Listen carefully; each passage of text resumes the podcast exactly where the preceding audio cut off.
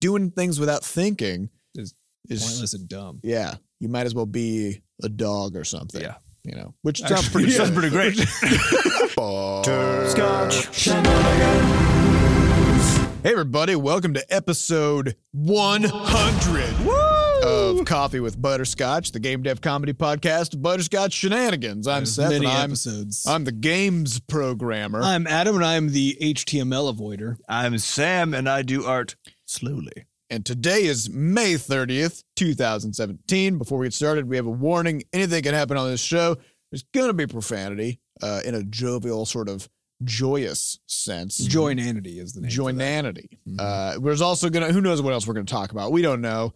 Uh, so if you got sensitive ear tubes and you don't want to get them, get those irritants in there. Nice. Point them away. Irritants. Put your Then ear tubes nice. away. Yeah. So So you, Like- nice. It's good. Yeah. you can still, you can still listen to the podcast, but just make sure to point your ear tubes away from the speakers. Mm-hmm. Also, irritants makes a good podcast title. I think we should Yes. just solve that right now. Irritants. Write it down. Okay, write it down. Perfect. irritants. That's the podcast where you can just screech for an hour.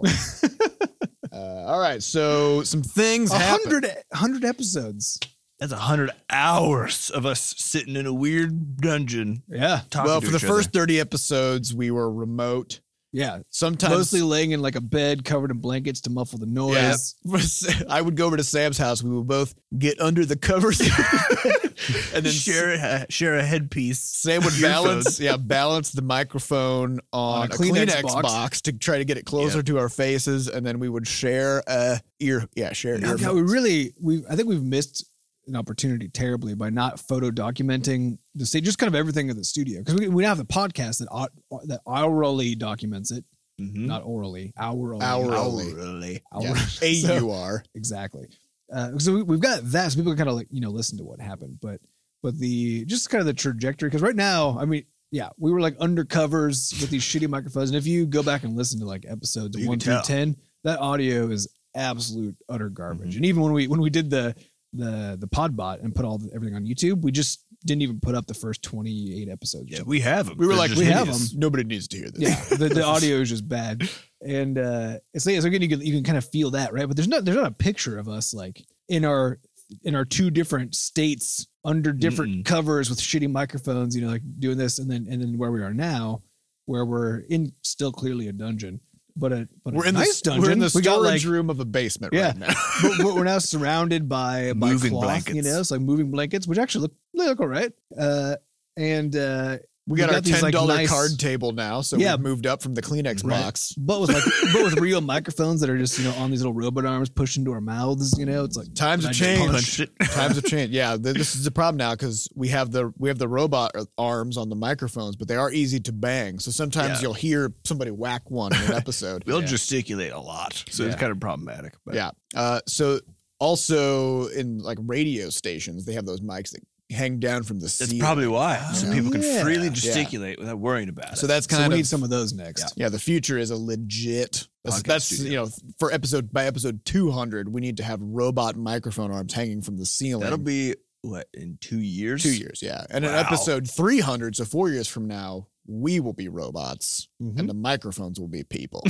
that's right Gross. Uh, so we had uh, we to celebrate the 100th episode, we hosted the Butterscotch Shenana Jam, which was last weekend. And holy crap, oh my gosh. that was that's quite a awesome. thing yeah It, uh, so, uh, all right. So a game jam, 48 hour event. We release a theme on Friday evening, and everybody has 48 hours, or in this case, we put up to 50 hours and 10 minutes Mm-hmm. Mhm. uh, for people to turn that theme into a game and a fully playable game and then try to you know release it for public consumption uh, we hosted the jam through itch.io and uh, which made it really easy for us to manage everything because thankfully they have all these systems for game jams on there. Mhm. Um, and now the rating period is happening. So, uh, so to recap the stats, we had about 380. How many people signed up? yeah to? 386. 386. it kind of once it hit that point it just kind of went like slightly up and down for the for the Mm-hmm. Mhm. duration So we were,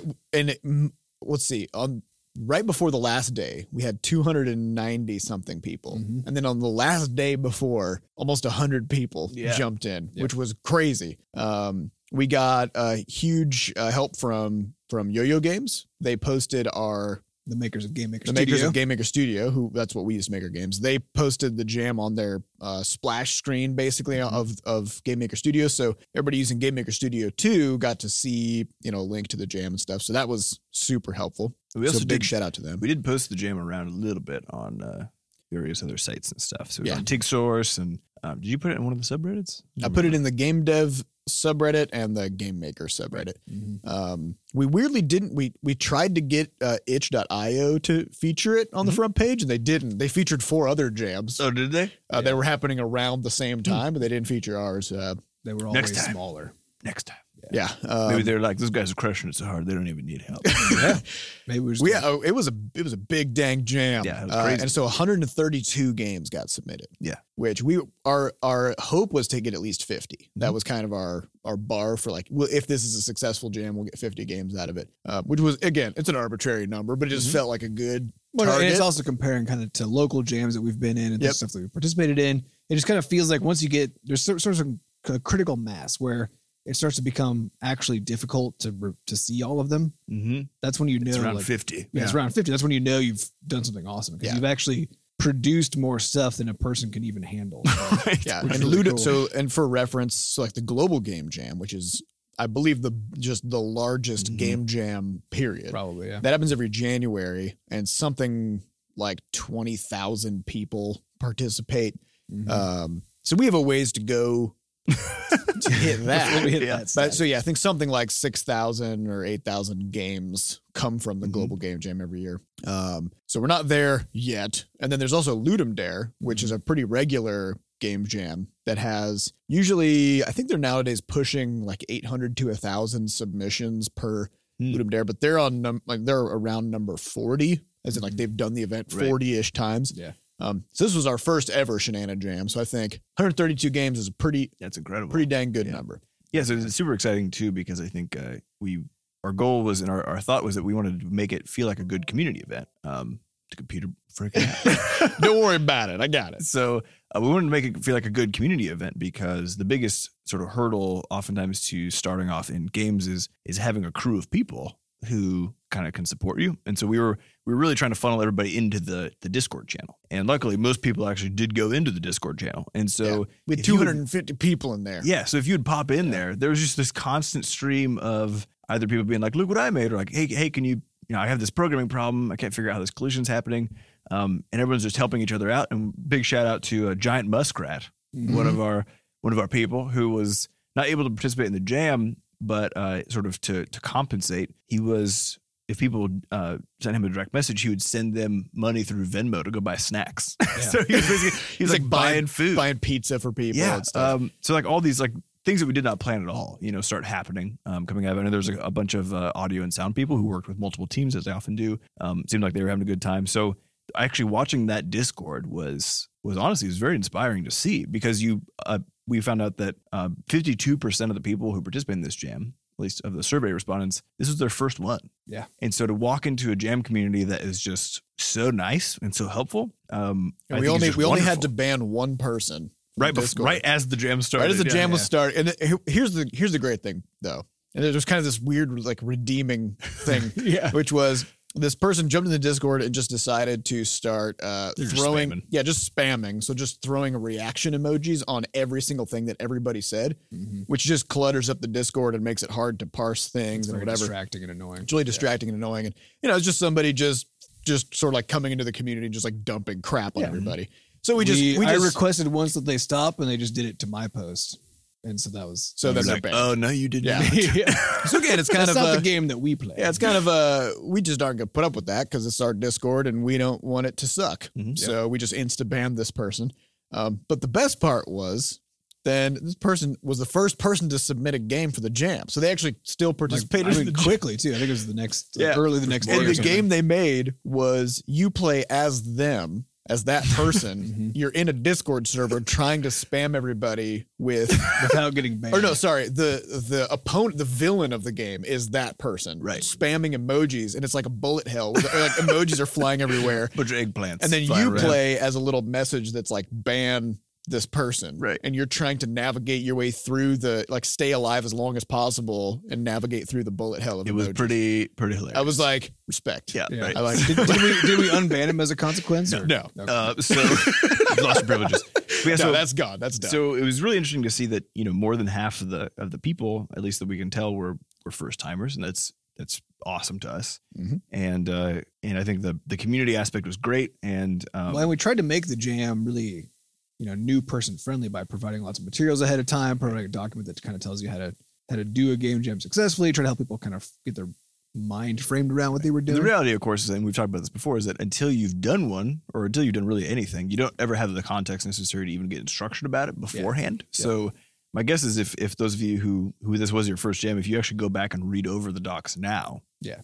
uh, especially the how to jam document, um, most of it will make a lot more sense than it probably did at the start. Yeah, we had, we Um, had a few people in the Discord say, or in the in the follow up survey that we sent out, basically saying something along the lines of, "I really like that you guys took the time to reiterate all these things, but I ignored most of it, and now I know understand." exactly why you said it, right? Because again, uh, Right. it, you got to make your own Yeah, yeah, mistakes. you got to do it. So Right. Um, so the other interesting thing was about 62% of our people ended up being solo, Mhm. which is, I again, I think actually even more incredible because it's like doing your first jam is, is a lot. Yeah. Doing it completely by yourself um, is also, and I think that's where the role of the community comes in because you don't actually feel like you're on a team of one. It's just like this huge ball of shenanigans jammers building tons of cool shit. Yeah. Um, and it's a lot easy more to fun. it's easy to fall off the wagon too if if Yeah. you're by yourself making a game by yourself for a whole weekend and nobody cares, nobody's talking to you, you're Mhm. just alone. You know, if you just stop working on it, then whatever. Who's gonna right? know? Right. Yeah, but if you start talking to people and, and, like, and then when you know when you wake up in the morning, you can see what other people have made and you can post what you've been working on, Right. and people give you feedback, and you know you're part of something. Well, speaking of waking up in the morning, so, you know, we, we did try to stress that people actually sleep. Mm-hmm. uh, and and it looks like people did. So most people slept between six and eight hours. Yeah. and Per the, night. Per night, and the eight-hour bucket was actually the highest one. So Actually, yeah, six, seven, and eight were all all very Yeah. high, and It's which is possible, right? all reasonable amounts of sleep. But there were some there were some oh, who, there were some low ones. who oh, did yeah. not sleep. but it's most people possible that there's a selection bias because the people who didn't sleep are dead. died, and then they couldn't fill out the There's survey also that, yeah, afterwards. it's, yeah survivorship bias. Yeah, so it's a But- literal survivorship bias. But also though, we didn't we didn't compensate for the fact that because it is also true that we, we collected stats on how many hours people spent working on the jam, Mhm. right? And that that that was across the spectrum, like crazy across the spectrum. right? I wasn't expecting that at all. I was expecting people to put in most of their weekend into it, but that really just I mean people did, of course, but uh but there were people that went all the way from basically 1 hour all the way to Mhm. something really stu- stupid like 40 hours. Yeah, we had someone. We had a few people pop in on the last day, and they were like, "Oh, this is happening," and then they Yeah, yeah. threw together. like Right. so a some of those two-hour people game. who said that they didn't sleep may only have not slept for Right. one night or might not even have worked on it for a day. You Right. know, so so that those numbers are probably a little hard to And understand. we did. I mean, there's the truth is, you know, life doesn't stop. You try to you mitigate. We've talked about you know being able to mitigate it as much as possible during Mhm. uh, sort of jam season, so you can focus. But we had, uh, well, I think I took I took two naps because I was just really tired from my We also, shingles. We also went to a we barbecue. went to barbecue on Sunday. Our mom came over for lunch on Yeah, Saturday. one of my friends popped by to say hello uh, yeah. on Saturday also. So Sure's fiance came by for a while. Yep. Mhm. So we- we actually people, had a people lot of just things. dropping in. Yeah. Yeah. Well, this is actually an, an, this is an interesting side effect of having a larger team, where it's Yes. a double edged sword. Where the more teammates you have, the more likely one of them is going to have some kind of an interruption during the Yeah. weekend. so but your team also- has to be able to operate with Yeah. everybody fairly independent. But on the flip side, if you have a small team, if one of your two Yeah. people has an interruption, then half Yeah. your team is gone, Right. right? So No it's redundancy. kind of a you know yeah. mixed bag. so but speaking of teams though i think uh, adam had a really good idea we so we always do postmortems after these uh, after these jams and the interesting thing here is that we did a postmortem not just about our game that we made which by the way is awesome uh, it's called snuppy rustling um, if you go to the our hio page um, then you, you can find it up there Yeah, we're pretty proud of it. and we so we push ourselves really hard because so we're working with our, our team of six which again is against what we tell people to do yeah, we broke Um, most of the rules that we gave to everybody. we else. decided to make a multiplayer card battling game, which is Turn, very turn based. turn based. Which again, the slower the gameplay, the more design and programming work has to go into Mm-hmm. it. So uh, also broke the rules in that regard. But we've done a few of these. You know, we figured we could probably maybe do it. Mm-hmm. Yeah. Well, we the the reason we set out those rules of you know make a small game, make an action game, blah blah blah, is that for most people, um, yeah. So we believe that a jam is to find your limits and under and for you to understand what's possible for you to do. Mhm. And we've done enough of these jams that that we know that you know for for us because as professional game developers who do this every day, Mhm. uh, making a you know small action game sort of like an asteroids game or something um you know that's that's going to be done in the first half hour Mhm. so we need to we need to find our own limits you know and Right. push things to stupid levels And so it's kind of like having rules for you know writing, right? It's like the rules of grammar, the rules of how to compose a, a paragraph, all that kind of stuff is there for a reason. Which is once you understand that, then you Then you also break the know how shit to out. break. yeah, then, then you know how to start breaking the rules Yeah, and, and doing right. things because then you can do it in a way that people understand what it is that you tried to do Mm-hmm. instead of thinking, oh, you just don't know how to write. yeah. Right. so you Yeah. start with a lot of structure so that Right. you aren't flailing you know Well, it's interesting to and me then- because this is actually the first jam that I participated in that was that was a larger team Mm-hmm. because the last one that uh, that that the team did was the Dragooms one. that's Uh, five of five people that was five people, but I wasn't on that team. I was gone that weekend. Yeah. So uh, this is my first time actually going to participate, and it was six people total. Um, and so there's there's managing people, there's providing enough information for someone to actually go do the thing that you need them to do. There's like team leadership stuff that, Maintain that actually consistent art happens. Style. Yeah, which is Yeah. before when it was just Seth and I, where literally no facet of any of those things were happening. yeah you- so it's you, it's impossible to have an inconsistent art style with one artist well, because like that artist is going to just make whatever they make Right, and right. it's probably going to fit Right. So so we did a few things that, that worked really, really well. But I think the interesting thing being that uh, since, you know, half the people is their first jam and like 60% of the people they were just on a team of one. Um, Adam came up with the idea when we were doing our postmortem, not just about our game, which again is good, Mm-hmm. called Sniper Wrestling, um, but about the actual jam itself. We said, okay, how can we do this better next time? And we looked Yeah. through the survey responses that we got, um, and a lot, you know, a lot of people sort of expressed some interest in finding a teammate. And it's clear that everybody's essentially very competent, right? I mean, you made a freaking game in two days by yourself. Mm-hmm. Mhm. So he put two of those people together. A lot of fun. But the question is, how do you match people? Yeah. So Mm-hmm. because Adam- that- because your team absolutely makes or breaks a jam. And this is what we found. The reason we uh, we don't like the structure of something like the global game jam is actually because of the fact that most people arrive and find a team on arrival. Yeah. And so as a result, you don't know who you're getting involved with. You actually oftentimes don't even know what their skill level is. Uh, you don't know if you actually vibe with them at all. Yep. And so that aspect actually makes or break makes the game jam for you. Yeah. Yeah. Um, so Yeah, we well, and I wanted I think to- the the information asymmetry. Uh, people don't want to be rude, right? Yeah. so they Right. don't want to say, "Have you ever made a game before?" Because Yeah. it kind of sounds like a pointed question, and, you know? and yeah, and how capable are you really? Yeah. you know, so you Yeah, get, get a sense because because these don't have to be judgmental. This is all about understanding what your constraints are, right? Because if, yeah, if you have a first time artist or a first time programmer, or first time anybody, uh, or even somebody who's just been doing it for because because you to become a master of your craft, you got to do it for a long, long time. Mm-hmm. And so there's an enormous spectrum of capability, and it doesn't actually matter where you are on that spectrum. it just matters that everybody knows. but everybody needs to know Right. because those are constraints. And again, it's not bad. It's, it's important to always remember that it's not bad. but, peop but It's just people where coming things into are. a team, especially with a group of strangers, they don't know how that's going to be taken, and Exactly. so they Yep. tend to not say anything. Then people on the other team assume skill yeah, levels. you basically and you stuff, only and- find out by hitting people's failure points. Yeah. That's and essentially then the that, those are big agitation. But there's points another on a interesting team. problem though, which is that uh, that you also can't you can't really evaluate your own skill level because context is important, right? You've never experienced the context of being more skillful than you are, right? And so you Right. so you only know you only know where you are relative to things that are less skillful than you, but you don't truly understand how- where you are relative to things Yeah. that are more skillful. So Than if you say I'm a I'm a really good programmer, Yeah. and then maybe that's true relative to some people, and Yep. maybe it's false relative to other people. You know, And Who it's- knows what that Yeah, exactly. means. And- And it's actually a very then tricky problem to, to get around because then because it also then makes people feel like they sort of there was kind of false advertising, right? If you come in and you're Right. like, oh, I'm like I'm a super good Unity programmer or something. and somebody's like, "Can we And, make this uh, thing move?" And you're like, "Oh shit, I don't know how to, how to do that." and, and again, it doesn't mean you were lying. It just means you didn't understand right? Yeah. the full context of what it means. So to- one to of do one of the things we want to do and and then actually provide uh, for this next one that we think would be really fun is a jam buddy tool. Which wait, the next one, which means there'll be a next. there will be a one. next one. So Yeah, Mm-hmm. we the the response was just extremely positive. Uh, Mhm. It it seems like you guys really really loved participating and loved uh, essentially you know working alongside us but at a distance um, because of the internet and. We think we had basically everybody who did the jam. I think there was just one. There's only one person in the whole pool who was like, "I don't want to do this again." Yeah. Uh, everybody Which else is fair. It's a lot. It's a big thing to do. Yeah, it's a big thing to undertake. do. Uh, about a third of the people said it was, you know, like one of the best things they've literally ever done. Mhm. About a third was like, this is incredible. And then the other third was like, this is about average for a game jam. I like. I like to Right. imagine that when we sent out the survey, because because one of the options was, you know, or the questions was the question was how how do you view the game jam, and then you could say it was the best experience of my life, or it was good, or it was average, the you know, worst whatever, experience or the of my worst experience of my life. I like to imagine we send this out, and then somebody who like has a kid or something, and then they they saw the question of it was the best experience of my life. Oh, they're They looking at the look- child. They're the looking at kid they're for a just like, hmm, it's, it's anonymous. It's okay. it's anonymous. so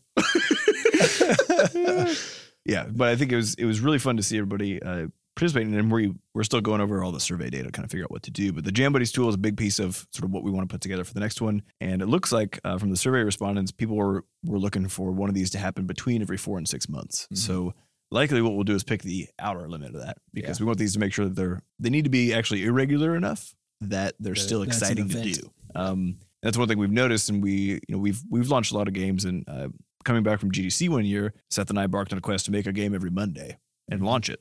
And we did for four Mondays. Uh, the first one got a ton of press. Everyone was like, wow, Butterscotch is doing some stuff.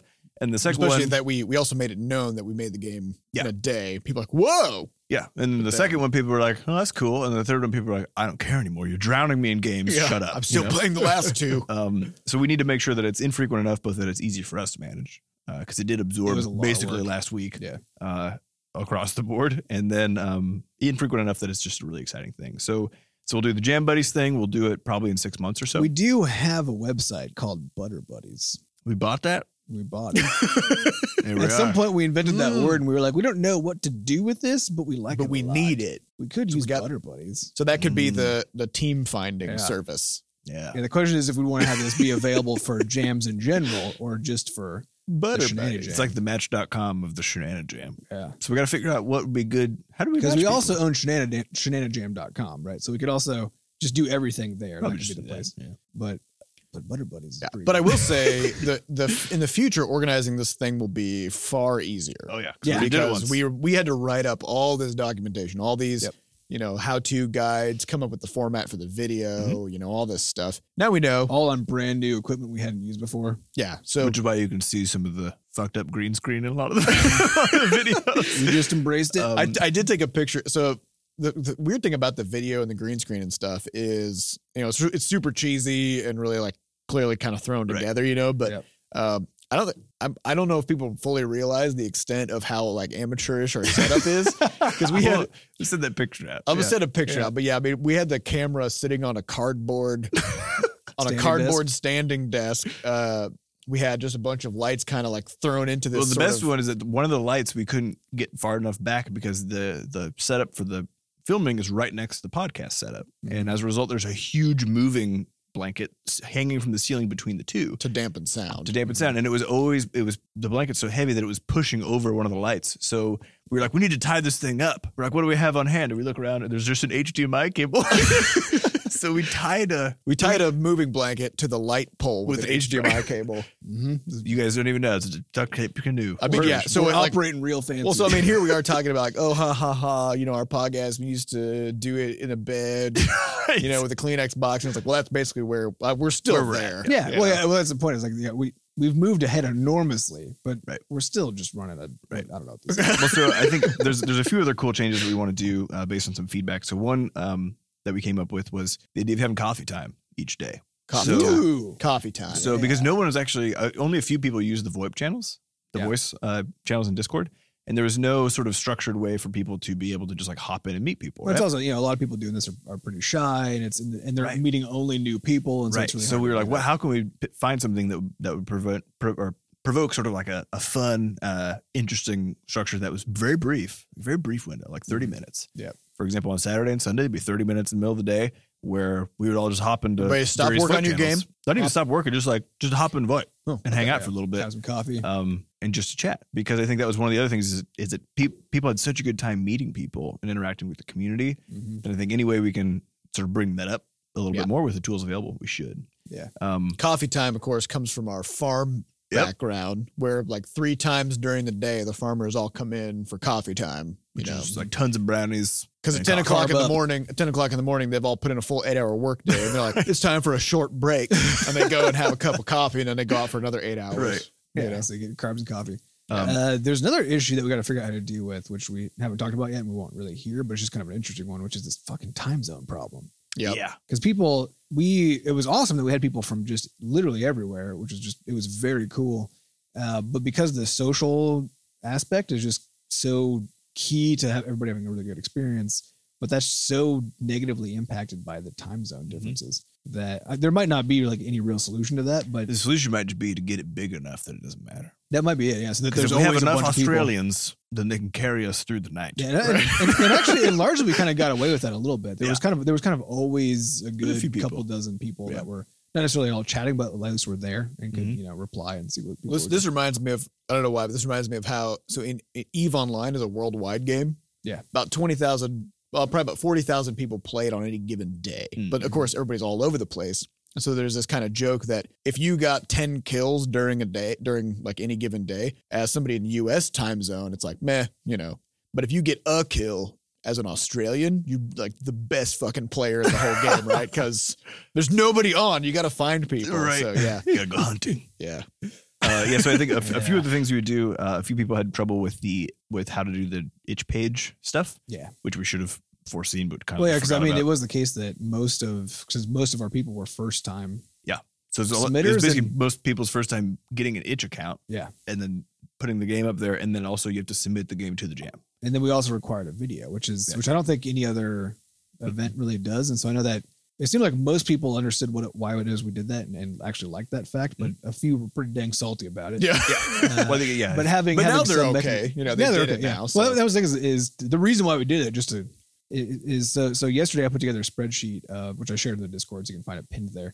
Uh, but I put together a spreadsheet of everyone's jam games. There, so the rating page, name of the game, uh, and uh, no, I, don't, I totally just lost my train of thought. what, like a link to it or something. and a link to the thing. Oh yeah, and then link to the video. That was it. Um, so so just scraped all that stuff off of the web. And so yesterday I just nestled down, got my cat on my lap, you know, and I pulled up that that spreadsheet and I just went through video after video after video to get a sense of of every game. And and uh there's 106 no, 130 games on this list, right? a lot. I got through 60 of them Hmm. in about half an hour. Right. Because we said make a video it has to be less than two minutes. Mhm. And, and of course, most people's videos, because it's just like some gameplay, they didn't have time. They also have never done it before. They don't know how to think about it. Uh, most of the videos were still far longer than they need to be at two minutes. So I could just kind of skip ahead and find out Mhm. all the all the details. And so I was able just to blow through this list and I'll actually be able to visit every game. Yeah, you I'll can be able to all of see them. every game that Right. got submitted, which is awesome because normally in a jam, because you just submit an executable, that means I would have to go install 120 download, games. yeah, download it, find it in your downloads folder, Yeah. open it. There's then play not a through it. chance in hell I'm going to spend the time Yeah. to do that, or importantly, that anybody else is, Yeah. right? Yeah. And so by doing this, you actually get to have people play your game, or not, Yeah. not necessarily play it, but see what you've Yeah. accomplished. The other nice thing about it is that you know we for this launch video this year we put together a cl- bunch of clips of our jam games for the past. Now next year Mhm. we can put a bunch of clips together of people's jam games from this year. Yeah. For that Yep. little So interview. ne- yeah, for the next video we can say, let's take a look at some of the games At the that came last out of the Jam last Jam, Shenanigan right? Jam. So that'll be really fun. Throw some dubstep on yeah, there. and I think uh, so. Yeah. Basically, having a how to itch upload, a how to do the video upload for for YouTube would be super nice because things it literally takes it took us four minutes to do that, and we did it at six fifty. By the way, Yeah, Um, we we were we were cutting that real we were down close. to the wire. um, but we used XSplit, which is why I 650 was as in screaming. 10 minutes before. yeah, submission. everyone was like, the audio is really blowing out on this. I was like, I was yelling, and the mic was right next to me. Like, I was, I was like, good time passed. Yeah. We also, yeah, we didn't we didn't take any time because also it was just not an appropriate mic for that. We just didn't take any time at all. We are just like we need a grab video. a mic, Video. just upload- make a video, and then upload it. What's important is that people see the game. Yeah. It was So- literally it was uploaded one minute before. Yeah. Before the submission time ran off, so it was really funny because we, we were we had entertained the idea of extending the deadline a little bit anyway for other people because we there was a handful of people who we knew were going to like They're were- were first-timers, so- there and they were right. first timers, but they just needed another few minutes basically, and uh, and we weren't really sure. And then all of a sudden, like we were one of those people who almost needed it too because we just Well, got we so down to the wire. we I mean the game that we made for this thing. I just want to reiterate, it broke every rule. Oh, It- yeah. I I mean, mean, we'll, every- we'll get back to Snuppies in Yeah. a second. But yeah, so so we ended up extending the deadline by 10 minutes, Mhm. which I think helped another 15 games get in, which Yeah. is awesome. Yeah. And then after that, uh, Itch conveniently has a, a feature where you can add people's games to the jam. So in other Right. words, if you miss the deadline, you can just send us a note and then we can manually add you. So I ended up adding another 15 games from that. That happened like another 20 minutes or so later. Right. So well, and I think that's an important point is if you're running a jam yourself and want to have it be friendly to people who've never done it before, right? Don't be a dick about it. Don't be a dick about it. Yeah, just just Just because, but don't don't tell people. Yeah, the deadline is actually ten minutes later than it is because people will always get down to the wire, right? Just be like, oh yeah, turns out you have an extra ten minutes to submit. Because I mean, it was amazing because out of 130 games, right, That ends up being 30, 30. of- of them came were after the within deadline. half an hour of a 50 hour deadline, right? Well, and there's, I think there's a, I think we should mention in the future for people Mm-hmm. Mhm. is that you can continue to upload new versions of your game after it's been submitted to Yeah. the jam. So that means, yeah, it's not a hard, we don't, we're not doing like a hard. yeah, who Deadline. cares? You know, the point Yeah. is to make a game in a weekend. Yeah. So So that's the reason that the timer is there. And, and there were a lot of people talking about like whether or not it was fair to do it because they were trying to decide like, should I upload updates, you know? And if, and, and, and like, these are, these are your things. Just Yeah. do what well, and you our want. take Play on it these too is like games. we're we're generally just so excited that so many people made games. So if you want to take some more Yeah. time to do it, like that's the point. that's even better. That's I think that's the point. thing to understand is that the point is not the jam. Yeah. The jam is the vehicle by which you make cool games. And the reason that the jam is time limited is because you need that time limitation. You need that to be able to prove to yourself that you can actually make a thing in that short. So the period of time. jam is kind of like the wedding, and Yes. then but that's just the gateway to the rest of your Yep. life. You know, jams are a gateway drug, yeah, kind of like weddings. Um, yeah. But yeah, the rest so of your life is a marriage between you and the game you just. the the only other thing that we probably change for next time is, uh, is we'll- I think we'll keep a spread of themes, but actually reduce the number. I think just like five. Things. Yeah, this is the Yeah. one of the primary Yeah. requests was, and we don't want to do just one because we like having that variability. Um, but I think paring it down to just a couple that way. yeah, it was too many. That way, you just have like everybody's on some theme that other people are sharing. Because some people were the only people who got a theme. Um, a bunch of us somehow got the sling and a banhammer one. I don't know if it's people, people re-rolling. That was the first one we There got. was a lot of rerolling too. It was really Yeah, re-rolling. I think it's it's an enticing one just because it's like it's very it's action. very act- yeah, Action, well, yeah. One thing that we've learned from doing so many jams is that is that themes that are focused around an object or around an action or both are really easy to work with. Mhm. Yeah, you know. So if you have a jam that's it like reduces brainstorming time enormously. So if you have, if you have a jam theme that's just like feelings, yeah, and you're just duh. like shit. What am I? this could be literally anything. Yeah, you know, yeah. it's not a constraint. And I'll also just sort of add on to this this idea that you know you've now made a thing that's yours. You can do whatever you want with it. Uh, that doesn't mean that you should necessarily, though. I think this is an important thing. And This is this is whether we're talking about the Shane Jam or just the own stuff that you're making. If you Generally. didn't do it, or just anything that isn't even a game, it doesn't matter what it is. Is always remember why you did a thing. Right. The jam is basically to prove that you can and to practice and to experiment and to and to do that kind of stuff. It's actually not about making a, a commercial product.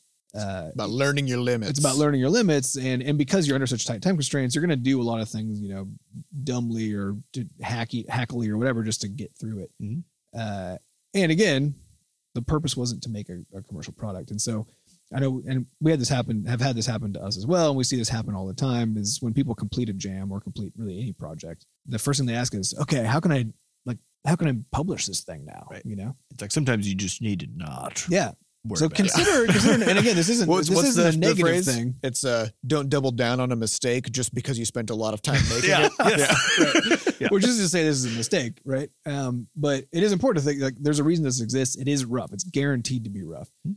Um, and and that's fine. And it's fine to not have to publish a thing that you made. It's fine and in fact important to make lots of things experimentally and then just throw them away and Yep. never look at them again. Yep. Because those are, those are experimental. Those are for you to learn from. And it's putting too much pressure on the thing and on yourself uh, to try to make that thing be Yeah. a product. If you do accidentally make a game during a game jam that seems commercially viable, then by all means go for it. Yeah. But that there's a shouldn't good be chance your you should goal. just remake it. Yeah. So speaking of commercially viable games, uh Snuppies. What about Snuppies? So this game jam, I mean, we, when we it was funny because like we made that intro video, right? Where we're like, all right, so most of our games will come out of game jams. We find them to be transformative, Mm-hmm. blah de blah de blah. I don't know. It just sounds like we're kind of pontificating a little bit, Which we Uh, were. which we were, but from experience. But also, it's true. Um, so conveniently, we made Snuppies over the weekend. Um, and people played the crap out of it and enjoyed it. I think we've had 140 games played ish. 140 total online sessions. Yeah. So you can you can hop in queue for multiplayer. If there's someone else in there, you'll get paired up. Well, importantly, that's out of about 50 uh, players, Mhm. but they get paired. Yeah. Mm-hmm.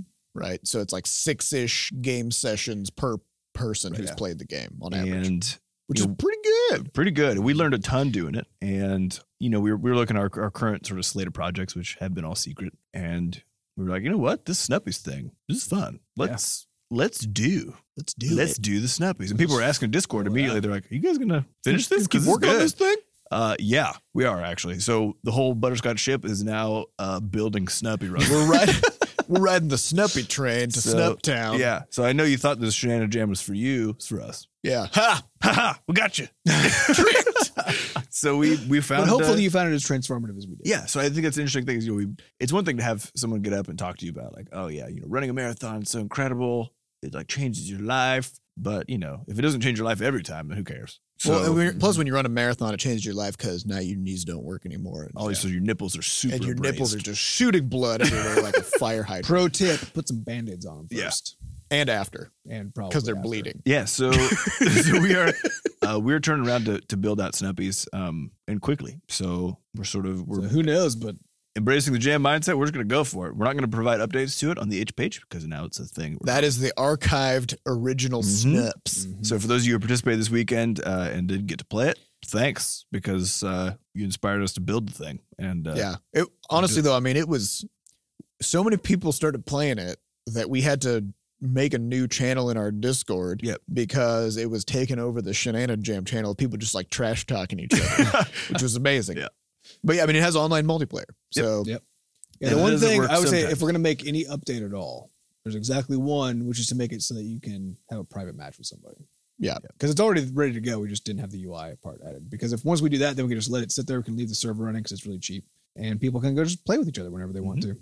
and uh, we're not going to make a free to play deck building game. Nope. Just so you know, it's not what it's going to turn into. So don't even put us in that box. Not Yeah. interested. I mean, in my professional opinion, fuck everything about that. so I'll, I, like, I like your opinion, Seth. Yeah, so that was I think that's Uh. the round out of the the Shenanigan Jam. So uh, thanks to everybody who participated. It was an incredible weekend. Um, and again, shout out to Yo Yo Games for giving people keys to Game Maker. yeah, that Studio was 2 amazing. And uh, blasting the message out, and Giant Muskrat for feeding people. It's just I also good. want to say, speaking of this whole like next game thing, uh, so Touch Arcade wrote an article about the Shenanigan Jam, and I was I was reading through it, and I was like, yeah, fuck yeah, Mhm. Touch Arcade wrote an article about this. Mm-hmm. Mhm. And then at some point in there, they were like, do you think we're gonna witness history? Do you think we're gonna witness the like the birth of the next game? Oh shit! I didn't see And I that. read that, and I was like, "Pfft." We already have other plans. I was like, we got so many things going on right now. No, no, no, I was wrong. So So there you go. Touch good on you, E. Arcade. Eli. Yeah, Yeah. I got a new story for you. Got Snubbies in it. Whip. All right, so that was great. Shenanigan Amazing. Jam was awesome. also, very tired. I am also very tired. I yeah. Yesterday I woke. I slept in and then I just kind of zombified. Well, I woke up and ran a 5K with Fat Bard. I kind of Patrick. wish I had done that. It actually, That's I probably the right it move. got me going. So I, Mhm. I, I was a storm of energy for about four hours, and then basically a zombie. Yeah.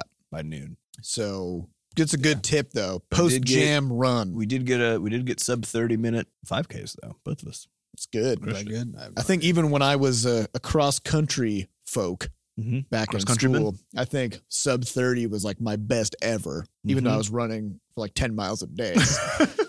at that time, sub 30 was my nickname, Mm. but it was because I because was you were below because the you were speed under limit, the though. age of thirty, and I also was so under the age of 30. that was your yeah. defining characteristic Yeah. at that time. Yeah, Literally the only thing anybody knew about me, actually. sub thirty. I'm Adam. I'm under thirty years old. You would like That's that? it. name. That's basically my all whole you that's my whole jam. All right, so uh, we're gonna get to some questions. I got a question for you guys. What? What? Are you down for doing like an extra ten, perhaps fifteen minutes? I can go extra On half this hour. podcast. This is the hundredth This episode. is the hundredth Let's go. episode. We had originally said it was going to be a 100 minute episode. that's a, that's an hour forty. So that's That an might- hour from now. Let's go. That's also going to be pushing us really to the limits of what the, the Podbot can do because the video that you made for it, I It's think about is- an hour forty minutes. Is about an hour and 40 All right, we're minutes. gonna get under that. So we'll go uh, maybe an hour thirty three Uh-huh. minutes. Let's put it just like just like we did the Shenanigan Jam. Just go right. under that line. All right. Just write that. Line. Wait, is are, is it actually like exactly an hour and 40 minutes? About yeah. That video? Yeah, and it has an added problem, which you may you viewers you might notice is that video was actually made in Game Maker. Yeah. So like the, it's it's actually a game project in Game Maker that we just recorded, for an hour. and that flop rocket that appears in the background, uh, it spawns an instance of this flop rocket, which then flies away, and it has like a particle trail and everything, and it's perpetually scaling up and stuff. So that it looks like it's coming out. So it looks like it's coming toward the screen. Those flop rockets never despawn. hmm And so every 30 seconds, a new one gets created, Uh-huh. and then they fly off screen, and they're literally still flying. And getting, So this it's getting days. bigger. Yeah, they're getting bigger. they're they're scaling up constantly, and so like and deploying particles? they're constantly emitting particles, and Mm-hmm. Mhm. so so for an, a straight 90 whatever minutes, this game every 30 seconds is spawning. So there's like 180 flop rockets flying through space by the time this video is done. How big is the biggest one? Uh, like, what- I- what's That the- thing's what's the gotta be growth rate? enormous. I think they're scaling up by like 100%. Like compound interest style? No, it's it's additive. Okay. So they're scaling up by 0.1 That's good. I was gonna say, is there ever a point where if it flies for long enough that it gets gets so bigger, big that it yeah. overtakes the that screen? it comes back onto the screen. I don't think so. Uh, so yeah, the, yeah, It's like it'll that. scale up by like, by like 100 Mm-hmm. percent about every probably f- like five seconds. By 100% every five seconds. Yeah. By well, not 100% not of its comma, original additive, size. Yeah, by Okay. point 0.1. Yeah. So those are there's some big ass flop rockets, and I think the fr- so you- if you if you notice some frame rate decays, that's what's happening. it's the flop rocket. All right. Uh, Let's get on to some questions. These go. questions come from podcast.bscotch.net. They're asked by our Bscotch ID users, our friendly neighborhood Bscotchides. Mm-hmm. Uh, or some of them are anonymous, which is fine. You know, whatever you want to do that, that's your thing. I mean, whatever. All right. Oh, yeah. Actually, before we get into it, though, we should probably tell people how to like look at the games in Shenanigan Jam and stuff. Oh yeah, You know? just go to Probably. itch.io slash jam slash bscotch 100, Mhm. which is named after our 100th episode. Yeah. Mm-hmm. Check Mm-hmm. go, those out. Go play those games. I think if you're part of the jam, you can also rate other people's. if stuff. you're listening to this podcast in the future, just go to shenanajam.com because probably in the future that's where that just will, link it over. it will just be. yeah, linked how to. far in the future though? Because I don't really want to do that right now. Well, You're talking like, you're not talking. You're talking like a year or something. I'm talking around the time of the next okay, sure. shenanajam That sounds good. because we'll probably Cool. do this then. So, all right. So our first question comes from Dark Silver Hawk, Very nice. Whoa, which is intense. dope. It's a Yeah. dope ass name. Have you gained any knowledge from organizing a large game jam that you think is worth sharing? I So what we- about the I think we actual already did. I I organizing think we part? already did. Well, a man, yeah, I bunch of think that. we were, I think we talked about it. Right? Although, yeah, Well, but if, if we itch.io. summarize it, though, Great. Yeah. Use itch.io if you're going to organize a large But it does have it has some limitations, but not nearly enough to offset all of its benefits. So Mhm. just yeah, Mm-hmm. Yeah. just do that. And there's one other thing, which is keep the opening ceremony of the jam short as fuck. but- yes, And to the point, it should be about lighting fires under butts, not Yeah. about talking about all your advertisers. Yeah. So we we do the global game jam every year, and holy hell, is that a snooze fest in the opening ceremony? so many ads. Yeah. It's Yeah. like I'd it's- rather be it's, dead than go to literally. another I mean, one. yeah, it's it's literally it's a two hour long opening, and the whole time is like a teaser. It's like the theme's coming. Didn't we actually just as soon as we we actually left early this year? this year we went We went, we were there, and we were there for like 20 minutes, and we were like, "What the fuck?" We're and like, then we just "Left." left, then and we we texted texted our somebody, audio guy. We were yeah. like, "Tell us what the theme is whenever you get it." And he was like, and then a couple minutes later, he was like, "Waves." We're like, "Great, Yeah. thanks." And so so we organized a thing locally called the Scatter Jam, which uh which was run kind of like the Shenana Jam Mm-hmm. actually, but we we kept the opening ceremony at 10 minutes. So we get in there we had sponsors. We are just like, thanks to these people. We put up a slide with their logos on it, and then we Mm-hmm. moved on um, and announced the theme. So keep, you know, understand why people are there Yeah. and don't drag shit out. respect So, their Uh, time. I think providing a, a good uh, communal space is fantastic. So Yeah. whether it's Discord or whatever sort of uh, you know as it goes chat, that's absolutely a necessity. and, I think then- trying to organize stuff through it because people won't won't just kind of hop into it because they're kind of people are generally afraid to come into a new community Correct. because of a long list of reasons. But you know, some of it's just hurdle stuff, but a lot of it's just because they're like, I don't know those people, you know. Uh, so if you if you just make it really easy and even essential actually to to join that community so that people just get in the door because once they're there they can also just ignore it if they want Mm-hmm. to They can just lurk. um, they can or they can just lurk. And actually, still most people just lurk, right? Uh, but it's fine because even if you're just a lurker because you're you don't want to join the chat or or whatever, you still get to feel like you're part of the thing by Yeah. seeing all these other people talking. Yeah. Um, so yeah, so actually not just having it be there, but also really encouraging, really people funnel to do people Mm-hmm. it. into it. Yep. Mhm. So, all right. Our next question comes from Vrolin. Hello. Eh. I just wanted to say thank you for introducing me to game jams. Although I entered almost a day late because I was determined to listen to all of your podcasts First, until the present one, and I did not get up to date until the day of. Mm. So we started talking about the Shenana Jam on episode like ninety five ish or Yeah. something like that, ninety four. so he's probably like, "Oh, that must He's be probably like, coming this- up." He's like, this is a nice podcast. And, And then, then- he heard about it during the Shenanigans Jam. So sorry about that. yeah. Well, thanks for participating. That's awesome. It was first a first timer. That's Yeah. good. So Yeah. good. Hope you do more. Yes. Uh, all right. So next question comes from Marmadukian. How do you guys feel about one game a month? one game. Mm. One game. Hashtag one game. Mhm.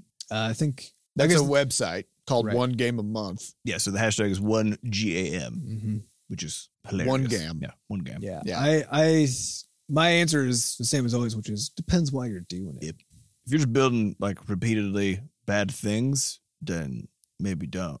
But if you're taking 'Cause the then time, what's the point? Well, we unless talked about they're this. getting better over time. Well, no, Right. that's But it's that's like, fine. well, that's yeah. They, everything needs to get better over time. So that's you know we we sent out that uh, the post jam email that included a bit about doing a postmortem about yeah. your jam. and by the way, if experience. you didn't open that email, just please go read it. Go It's- read It that. actually is full of useful. Yeah. This is a Yeah. weird. This is a uh, sort of a revolutionary idea that we have as a sort of as a company. It's to But send you useful things. We s- try to send people useful things. So we sent you a thing, you should probably because there's something in there Take a look that's it's good. Yeah. So this uh, the the post jam email had this section about how to do a little postmortem for yourself, including basically some starter questions and then an example of some of my notes that I took from the jam while it was going on. So we're li- we if, if you're engaging in, in something like one game a month, that's fantastic because you're getting more practice doing it. But it's only Mhm. fantastic if you take some time after your one game a month and evaluate what you did. and say, okay, how did this go? How could I do it better? And also, what's the point? Because there's an interesting thing about just doing the one game a month thing. The question is, uh, again, why? You can do one game a month. It focuses on on action, but not on analysis. right. So, and the Mm, thing Which this, jams do. Just jams do the that. same thing. So, one game a month is basically it's a month long game jam. And the reality is that if you don't take the time afterward to think about everything that just happened and really sort of pour it in a well in a good way toward the future, then uh, then there's no point in doing it. So what about one game every other month? Where your intervening month is for working on larger projects, applying the lessons you've learned, and thinking about the previous month. I don't or care. I one don't care what game structure- every other week, Just think about it. where a few days are spent thinking about your. I'm- Or maybe one as long as game you every think about it. Yeah. maybe maybe six games a day, Yeah. About- but every other hour. How about this? Right. Yes. uh, hashtag one TGAM, one thoughtful game a month. Mm, How's that? Ooh. Boom. Because doing doing things without thinking Is is Pointless and dumb. yeah. You might as well be a dog or something. Yeah. you know, which sounds Sounds pretty, pretty. sounds pretty great. they seem pretty happy. Yeah. So I mean, yeah, actually, if you're happy not thinking about what you're doing, by Go all for it. means, keep at it. yeah, just under just understand. Just understand that understand I what's don't want to. I don't happening. want to buy the thing that you made. Yeah, just don't don't, pu- don't publish it. Yeah. Uh, all right. Uh, next question comes from Joste.93. Question from another developer. Hmm. What's your opinion on game piracy and how do you handle it? Great podcast, guys. Smiley face. Hmm. Mm, game piracy. You want to take that one, Adam? Yeah, well, and we talked about this a fair bit on the podcast, and they kind of spread throughout. But I'm not going to force you to go back and listen to all of them to find out. But you should you know, though. what we said. You should though, but that might also take you about 90 hours, I guess 100 hours. And then you're going to find miss it. the next game jam. Uh, but uh, we we've uh, we've thought about piracy quite a bit, and for us, the question always comes down to: uh, Does it? Like I said, it, for a lot of this stuff, is does it actually impact us? Does it? What, what's the consequence of piracy to us? And the reason people are so gung ho about fighting it is because they believe that that piracy basically takes away you know sales of the game they're trying to make, or takes away something from the people who are playing the game. Uh, in that it gives them a sense of unfairness or or, or something, right? Um, we've kind of come to believe that it that it by and large doesn't matter. But Mm-hmm. that's that's not completely true. But for the most part, it doesn't matter because people who pirate games, we've actually found from our own data, uh, are almost guaranteed to not buy our games, even if they can't pirate them. Yep. Which means it's a fully independent market. There's a piracy market. it's right? a fully independent market of people who don't want the thing that you made, but they'll they'll have it. they'll have it, but they're not They don't- going they to. don't really care they're not about going to. They're not going to trade money for it. Right. Right. But it's not even just people who don't care about it. It's also people who can't afford to buy it or, or whatever. There's there's an, there's many reasons that people um, pirate. It does seem like most of them do it just because they can, um, Mm-hmm. but there is also a subset who just don't have a choice and, and so on. Uh, and so we don't want to worry about like why or or all that kind of stuff. We just want to say there are people who will not buy our stuff, but who will take it. Mm-hmm. Mhm. And and then the question is, given that they wouldn't buy it anyway, does it actually matter? Yeah. So there's well, there's another interesting edge to it too, which is that if you provide really useful uh, sort of community interaction points, Mm-hmm. like a wiki. Right. Someone who's a pirate uh, might actually, you know, they'll get it. It's not to say that they won't get into the game, that Or, or won't that they won't necessarily- provide some value to the Exactly. community. Yeah. So that's that's the the hard point about it. like you you you need to treat them like a separate market that just doesn't care. That's not interested in buying your thing, but they might still be a fan at the end of the day, which is Right. the weird piece about it because they're still one of your players. Yeah. So, but also it's just if it is frankly just fucking infuriating. Like when you look at your sales numbers and then you look at how many players you have with your analytics, and it's a tenfold difference on the More on the than people that, yeah. playing. Yeah, on the people playing who just like took yeah, the because game. you have ten times as many pirates. As yeah, I mean, I, I players. think there's an understandable sort of human reaction there, which is like, hey, Yeah, Yeah. now- I mean, so what are I, you doing? Yeah. I used to have that reaction, and uh, and now I absolutely don't at all. And it's a lot of it's also because to me, a pirate is the same as a free to play player in terms of like Yes. what they are to a to a studio, right? Uh, because your average, and by average I mean ninety nine percent of your free to play players get your game, they play it. Most of those play it for thirty seconds and then never again. A subset of those who are left play it a lot and don't actually buy it, and they just suffer through ads or, or usually block them probably, right? Um, but a pirate's actually the same deal. Is most pirates are pirating a fuck ton of games. Mm-hmm. They're pirating everything. Like they have they have software on their phones that all it does is download pirated copies of games constantly, right? Or they'll do a thing where they have like they have the the in-app purchase fraud fraudulizer. Yeah, they just Where Mm-hmm. makes just, all like, the purchases. It's a program that just runs in the background. They boot up a game, and And then this automatically program buys just everything. automatically buys every in-app purchase that it can. Right. So, And like, just I don't, so know, I you don't know know- how that's an enjoyable experience for you. right? and for those of you who didn't know this existed and now kind of want it, just so you know, if you do that on our games, it does know that you committed fraud. and will- yeah, it's will- really easy to detect. yeah, Actually, it's actually very easy. uh, but yeah, but so so this is it's this separate market of people. Uh, they most of them, even though even though you have you know ten times as many of them, they don't give a fuck because they have infinite free games that they don't give a shit about, right? They they haven't invested anything into this into this thing that we made, which means that sure there are 10 times more of them but it's not 10 times more people who also like are playing the crap out of the game and you know getting all the value that we try to put into it and all that um really it's probably a very very small fraction of that um They're so- like, I mean, it, I think the the making them akin to free to play players is a good way yeah, to go, I right? think Because it's like basically the same. you know, it's a one percent of everything. Well, that, Cool. but that's exactly it. Is, is all games are free to play Mm-hmm. Mhm. because of piracy, Right. Right. Uh, your pirating players are just the free players equivalent of, of a free to play game. There is really no important difference. Um, but so you have in that the, sense, it but you have doesn't the added matter. benefit that there's a there's a, a framing advantage. exactly right? Which is like if you make your game free to play, you owe those people like customer support and whatever. Right. You don't really owe because that they to a still pirate. have a legit version of the game Right. that they're Right. not paying you for, right. right? You don't owe that to a pirate necessarily. At all. Yeah. And in fact, we we have They might in our- think you do, but you don't. Yeah, you know. well, in, like in our contact page, we even have a thing where you're going if you're trying to submit a bug report or something. It actually asks you, did you pirate or hack the game? Because if you did, we're not going to provide support. Mm-hmm. It throws your support request in the trash. Actually, it doesn't. It I think, I still think it still doesn't. comes to us. it but- still doesn't, but I the offer is still on the table for me to make. It back. uh, yeah. but yeah, it was- I like the idea, but I don't know. but there there is one real consequence though uh, to to all of this, which is that it does impact decisions that we make when we're making games. Mm-hmm. it adds constraints because we have to we have to design games knowing that most people who play them are not paying for it and the more enticing a game is the more people who when they steal it will actually play it instead of just like play it for 10 seconds so we and throw it away. deliberately make our games worse to try to cut down. well no it, it's it's that it's that we have to we have to say what what is the consequence what happens if most of our players are not paying us for this game Mhm.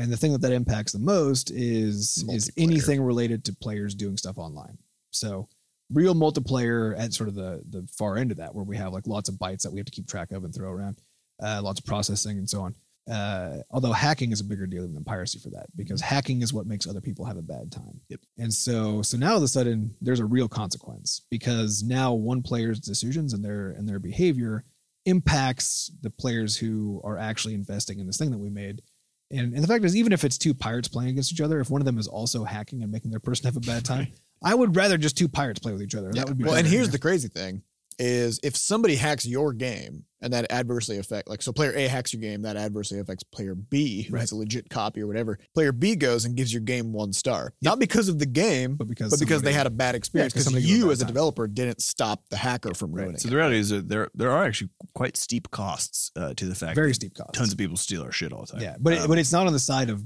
people buying the game correct. it's kind of everywhere else and then It's but then the this is why we can't have nice It's things this why we can't have nice things. idea. But then it's also because doing multiplayer stuff is enormously expensive from a development standpoint and from infrastructure standpoint. Mhm. Because if we want to have a true multiplayer game, then we either have to set up a systems to allow people to connect to each other directly, uh, which is probably that's the strategy we're going to be trying to take so that we don't have to manage all the data that's being sent. Mhm. Uh, but we also have to manage, uh, uh, so, so that, that just has a high cost. But we also have to manage then hacking at least to some extent. People have to be able to report each other in some way. But we also have people who are neither hackers nor pirates who create other enormous problems because if we provide tools to use to like report a hacker, right, who's ruined a game experience, people will just use it on everybody.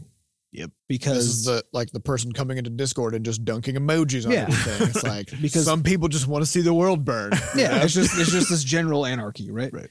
And uh, and but also they'll use it as a as a suppression tool because people hate losing, even Yep. you know. So so when they lose, they want to make sure they have some way to to to have revenge, right? This is And if- actually if, they can over- report somebody for it, then that's what they'll do. Yeah, so Overwatch had this problem where Mm-hmm. you could blacklist a player and say, I, I don't want to play with this person. And right. People would. people would use this to make sure they didn't play against people who were good. Yeah. And so there were there were a few people who were like, you know, professional tier who Mm-hmm. Mhm. just had a harder and harder time getting into matches because also playing against good players uh lowers your matchmaking, right? Right. Mm-hmm. Because you lose. Mhm. And so uh, people didn't want to. They want people want to seem good at the game by having a high rating, but they don't want to actually They lose didn't wanna matches, actually right? So- be good. yeah, they Right. want to actually be good. They just want to have a good rating. And it's important to know So- that that actually it's I don't think it's most, but it's a large fraction of people are exactly like this. And so well, it's so- like if you play Rocket League, if Yeah. you go into the normal matches, uh, if people come into your game and they see that you're down by a point, they just leave. yeah, Because And like they it's do it at only about it's half only the time. worth yeah. I've, I've played m- most of the time when I play a normal Rocket League match, I will have up to six teammates in a five minute game in a two v two match. Yeah. Right. Because my one teammate will rotating come in, leave, another Right. person comes in, leaves, and it's like just a revolving door. Right. Because for some reason people have this idea that even in an unranked match, it's only worth playing if you're winning. Right. Yeah. And if you're not winning, then why bother? Yeah. Right. Which And is a little and weird. for especially for competitive multiplayer, I it might even be most people are like this, right? Uh, which then makes it really difficult for us to have nice things because we Yep. have to figure out how do we design this game so that people can just play a full game, um, so that when people beat others fairly in a competition, they aren't some we- the other players don't somehow break the game as a consequence, right? And uh, and I mean, and so we have to design our our games and any multiplayer system we come up with. We have to design all of this around that, those facts. We have to find out how to make something that allows for that behavior because you can't get rid of it. It's it's just a it's just a fact of of existence, right? And so we have to. It, it becomes a series of design constraints. So it so so piracy, hacking, all these things dramatically impact the kinds of games we make because we also can't make a game that is really costly for us in internet resources Mhm. from servers running and stuff. We just can't do that because we know that most of the people playing our game are not helping us pay for the costs of those resources.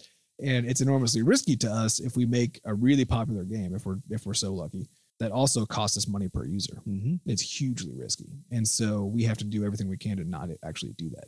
Yeah, I know. I know for a fact that we've lost uh, probably at least a good week of time to handling support requests or other requests from people who turned out to be We hacking didn't the shit out of actually their pay for the games game. Yep. that sent us on wild goose chases and stuff. And the reality is, of course, that for those of you who do pay for our games um, and do fund future development of other cool games, uh, that should probably make you pretty angry because the reality is that that, means you get less stuff from us. Yep. that uh, we're you know a week behind. Yep. on Yeah, something. piracy actually, because of its impacts on developers, piracy and hacking both. And again, I would actually say hacking is, Heck, is it's worse. worse, honestly. Yeah. And, and I know it's funny because a lot of people like if you if you're hacking a single player game and then never complain about what how you whatever. fucked everything up Right. and want us to fix it, I don't give a shit. Like Do whatever you do want. whatever you want, right? Uh, but the moment you've ha- you hack your, uh, a multiplayer experience, or the moment you ask for a support request because of something that you changed, uh, you you have now made it so that fewer games come out Mm-hmm. over time, and that the games that do come out are different than they otherwise would have been. Yeah. Uh, Because would- time is the most precious resource, and that's what you're taking away. That's what you're from the taking dev away. team. And and so if you're you as a person who's who's trying to who who thinks that like oh this stuff is harmless and so on, it might be if you do it in a way that actually It's harmless in the sense that nobody's dying. Yeah. But, it But- does it does have a real impact and, and that real impact actually just comes right back on on you the player right Mhm. uh, or on your on your fellow players um, or on you know you because other players are doing it or, or whatever uh, the well it impacts us a lot in terms of it slows down development time enormously like the reason that everything on like on the website and multiplayer and all that the reason all that stuff takes a lot of time and is hard is not because doing it is hard it's because of the sheer volume of security features we have to put in Right. because people want to break it Here- here's the thing that bums me out about hacking, though. Hmm. I just wish people were more creative about it. Yeah. You know, because like we, the the behavior of a hacker in Crashlands is so predictable. right. You can That- just there's a signature. that we actually we actually put together a script. It's like it's like 15 lines of code Mm-hmm. that we now run anytime somebody sends us a support request and we pull their save down. We run this very simple check and it's just like a thumbs up, thumbs down. It's like, yeah, they hacked. Yep. Like it's so, cause like Right. everybody's just hacking in the exact same way. They're doing the same thing. Well, they're using the same tools and they're doing it for the same reason, right? Yeah. It's, it's Like- Can we not get a support request where somebody's like, so I, I turned my character into a pot of coffee and I also made the game multiplayer and it Yeah, works. and it works, but I have this weird bug, you know, like that never That'd happens. be It's- interesting. Yeah. It's always somebody just like, I gave myself 30,000 bombs and everything broke. It's like, well, And, yeah. and then my favorite one, I also set time to negative time. I set time. I, yeah, I made the time negative. Why? Yeah, Yeah. Just as a note, if you're gonna hack Crashlands, don't do that. 'cause Although we did actually in an update made make it so that time can be negative. time if can things be work. negative. Yeah. But don't expect things to respawn because things respawn, you know, based on the timers of the game. And if you Mm-hmm. set time to like negative a thousand, that's a long time in the past now, and nothing's gonna respawn. So, you know, again, don't be don't be weirded out if you hack the game and things stop working. Uh, yeah, it had some complications, but yeah. But so I guess the short answer then is we're in. A, I think I think we're in a very healthy kind of mental space about Mhm. Mm-hmm. piracy, um, where we just know it's a fact. It's a fact of being, and we're not trying to compete with it, which is what a lot of studios do. They try to put lots of DRM and stuff, uh, mostly because we know we can't, and also because those very same people are the worst people in the world to make angry about Yep. something because they got a lot of time. because they're because there's a subset of them again many of them are just fine they just do it because they can or whatever but there's a subset of them who who really do want to watch the world burn that's basically their Right. life goal and even though there aren't that many as a, from a fraction perspective the There's number enough. of them is fucking enormous and the last thing in the universe we want to do is give them a reason to just come at us Mhm. uh, because now all of a sudden our time is even more so not going to making games but is instead going to defending our personal lives from god knows what Yeah. horrible You thing we're generally trying don't want to do is- antagonize any community no you do not because they're a community and they all or There's a lot of importantly do things that that to them are antagonizing right because Right. if, if all we do is block piracy in, a, in an effective way which doesn't seem like it should be an antagonization right Mm. it actually is to that community of Right. people Yeah. yeah. Because how dare we? All Yeah, right, so we would rather just design games differently so that it's not so it's it not- doesn't so it's not a impact big us deal. or our honest paying players um, when people do pirate or hack the game which is a hard thing to do, but we'll it's try. very hard to do but that's that's how we have to do it All right, next question comes from Anonymous. How did you guys meet? It's hilarious. Well, it was a Well, long first- time ago. first i was born Yeah. Mhm. Then a little, a little while later, all of a sudden, Seth was also. Yeah. And weirdly, to the same parents. Yeah. Mm. That's the And kicker. We were also, and then we lived in M. the Night same house. Shyamalan couldn't have written this script Yeah. No, it's very but complicated. then get this. Yeah. Then also Sam was born. to those same To the parents. same parents. Yeah. Which the odds, I mean, if there's 7 billion people in the world and the odds of the three of us being born to the same parents are super low. Right. You know, This is clearly fate. so it's a That we all statistical. ended up in the same game studio. I mean, Yeah. how weird is that? If you right? took any random sampling of three people in the world out Yeah. of the 7 billion, the odds of the three of them being siblings is It's true, actually. Very low. astronomically Unless it's like that birthday paradox where it's actually like a one in ten. It's Oh, actually, yeah. it's actually like one out of three people are just they're each other's brothers or sisters. Uh, just just by chance Just we by put them in the chance. same room now. uh, which is a, a great way to illustrate how how uh, statistical fallacies come into how play. numbers are stupid. Mm-hmm. Yeah. All right. they can be misleading. Uh, next question comes from Kulabula, who said, "Any chance of uh, Adam making a robot tutorial? Hey, why, don't you, Ooh. why don't you show the world how to wait, make wait, is it a tutorial for robots? Or a robot that builds tutorials. A robot that builds tutorials, or a tutorial about? Well, making here's the robots? thing: if you made a robot that builds tutorials, it, that robot could also make a tutorial about how it was made. That's so then true. you've already solved the But problem. but presumably only if it wants to, I guess. Which means I have to program that desire into it. So then, so then, really, I, guess I exist made to it all build along. tutorials. what is my purpose? Uh, yeah, I, I, so there are a few tutorials that I that I want to to make. Um, there are the stuff that I do has some sort of weird complications to it. In particular, it's a lot of it is on the web, running servers and, and that sort of thing, which means there's a lot of private, you know, butterscotch Right. data that's just like part of that. Um, So you would have to sort of make a separate so tutorial I'd have to like, yeah, server. exactly, and then like obfuscate some stuff, which might make it harder to understand. So, so there's some complexities I have to figure out how to. how to And you're work working around in first. s- multiple programming languages and at operating once systems and operating Yeah. systems. So there's a lot. It's of, not the same as just opening up Game Maker and Yeah. making a spaceship move A lot around. more Right. dimensions. it's a little bit different, but uh, but if I can get like OBS or something running on my Linux machine, because that's where I do all my all my fun Linuxy development, um, that might work. And even if not, I can still I can still do stuff on Windows. It's just very aggravating. So you know, But I think the biggest thing is also that we finally have the equipment to do it, and we're getting Yeah. we're going to set it up a little bit better so it's easier for us to actually make these yeah. videos. Once it's easy to make these videos, then all of a sudden mo- a lot of the barriers kind of go away, Yeah. and it's so just so you know, so we have all of our desks are in a basically a, a two row two rows of three desks that are smashed together. all glommed together. And for Seth to make his tutorial videos, he had to move the green screen from The recording dungeon. the recording dungeon into the office, Mhm. basically take up the entire row. I had to do it on a weekend because it annihilated the entire office Yeah. Yeah. area. So we're we need to get that fixed so that this is just easier. So so, Make so it like an I can come easier down and process. be like, oh, let's let's put together an Inkscape tutorial. and yeah, just do anybody it. needs to be able to just jack their laptop in to the Yeah. to the So we're getting that- recording studio. We saw we saw That'll the uh, the value. That's where we're getting that going. But there's a question when it comes to robots, though, which is that all robots are made to solve a specific, Mhm. very specific So problem. what problem do you want to see solved? Yeah. That's probably a better So way. there's not really like a generic robot, right? Right. But uh, but but there's lots of stuff that I, that I could do videos on, like doing Node, putting up servers that are doing stuff for you, where the task itself doesn't really matter. what are they? There's there's that kind of stuff that we could do that's sort of in the general case, but uh, there's not exactly like a how to build a robot. yeah, kinda because a tutorial, robot yeah. isn't just a robot; it's a it's a thing that solves a problem. Yeah. So, So- it's really how to solve A problems. robot that doesn't with solve a programs. problem is scarcely a robot at all. Mhm. So, Yeah. so I guess my my approach was going to be to say to to instead of kind of focusing on like how to how to make a specific thing, is to is to is to make some videos about um, you know using Node, using Docker, containerizing things, how to design um, programs that are that have mo- lots of moving parts, uh, so that you could then use that to make a robot. Because I think that's probably the only way, Mm-hmm. Right. To do Yeah, it. people are gonna have to fill in some blanks on that one. Yeah, but we could also do some, we could also do some stat stuff and, th- and things too, right? Because because a lot of what robots are doing is is parsing data and retrieving Mm-hmm. Mhm. things, and so so being to talk about you know web scraping and how to how to be respectful of other people's servers because that's a thing that you that I Mm-hmm. Mm. learned I learned a while ago on accident because I just hadn't crossed my mind at some point I wanted some data, and so I wrote a little robot and just had it like blast Google for a whole bunch of stuff. Yeah. and all of a sudden I got IP banned from Google for like four hours right? because because because they saw they're like they're and, and I was using Python and Python self reports as Python, right? And so Hmm. so presumably Google saw a whole bunch of clearly a robot because it was like, hey, I'm a robot, right? Uh, Hey, hey, Google, I'm and a just- robot. Mind if I? yeah, and hitting them like every you know ten milliseconds or something for for a web page, which is not normal behavior from a browser, Right. And uh, and they were just like, oh no, we'll just turn that off. Um, but now I've learned now that we're running our own servers, I also don't want people doing that to us.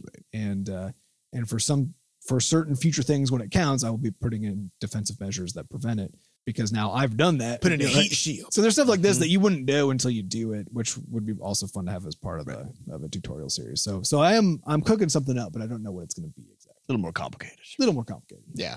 And speaking of tutorials, we got another question from Vrolin, which says, Seth, I love your good programming tutorials. Any chance you will make one to show us how you do programming animation in Game Maker? Mm, Uh, probably. sure. And I'll put that on my list. I'm also going to be writing up a tech blog post soon, and we'll we'll be linking to that, and that's going to be on that very topic of how we Yeah. do some of our Mhm. programming animations. So stay tuned. It'd also be kind of cool because since Seth now has a full suite of scripts and things to to manage the way that he does animation, it'd also be kind of cool just to show that in action.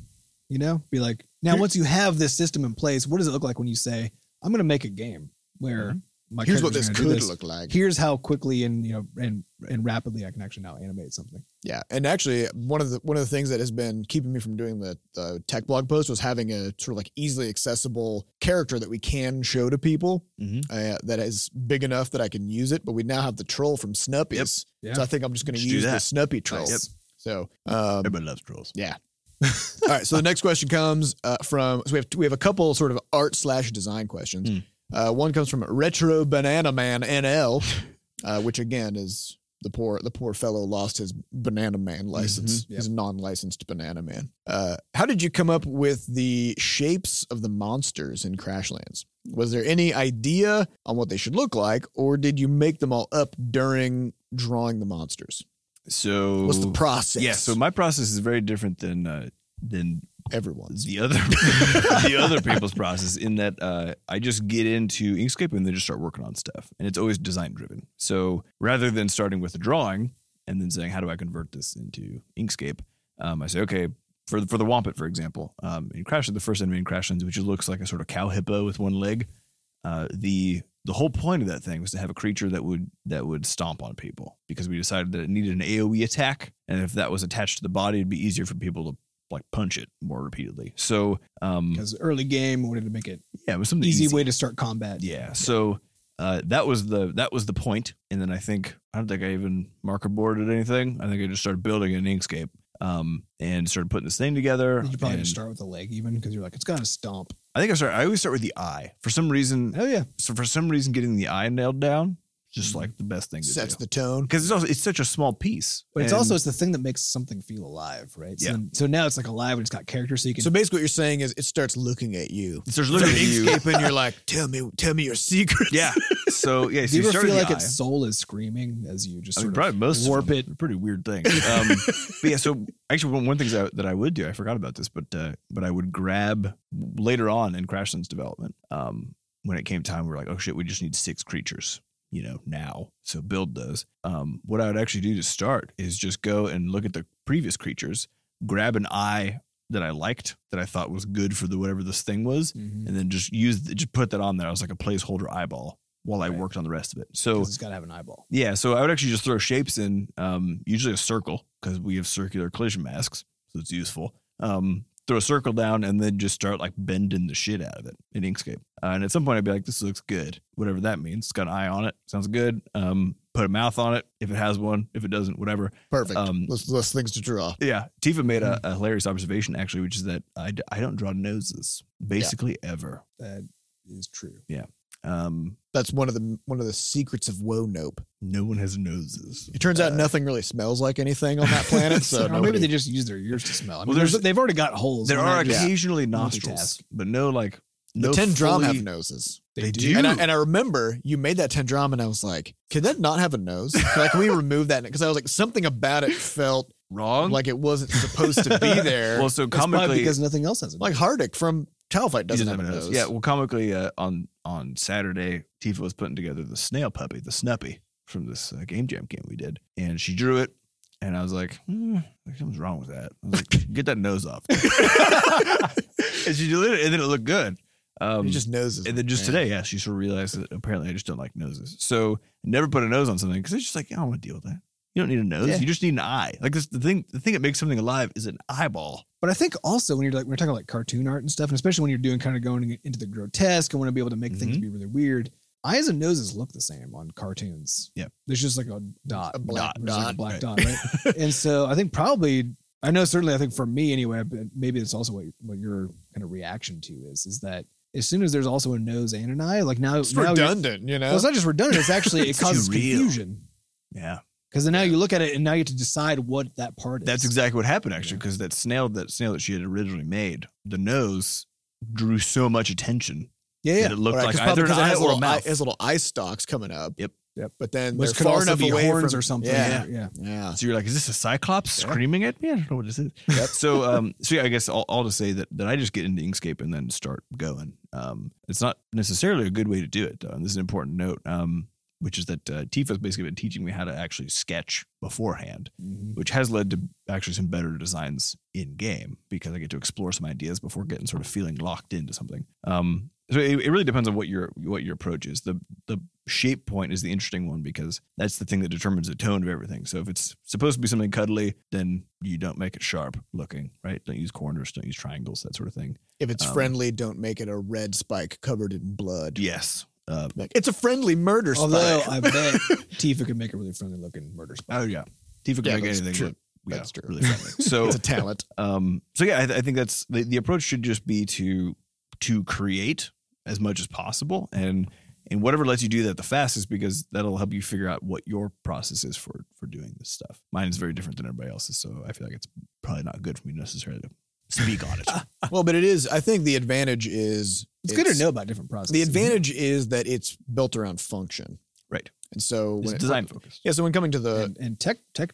limitations. Uh, yeah, but I think I think saying it's design focused is a little bit too airy because thinking about like design. what is design? But if you think about it Sure. in terms of its function, in terms of how this thing goes into the game, because I even think about it's like the Bamley. Hmm. The Bamley actually turned out from an art standpoint. We were like, yeah, it's gonna do, it's gonna do kind of like the Wampum. It's gonna like fly up in the air and stomp.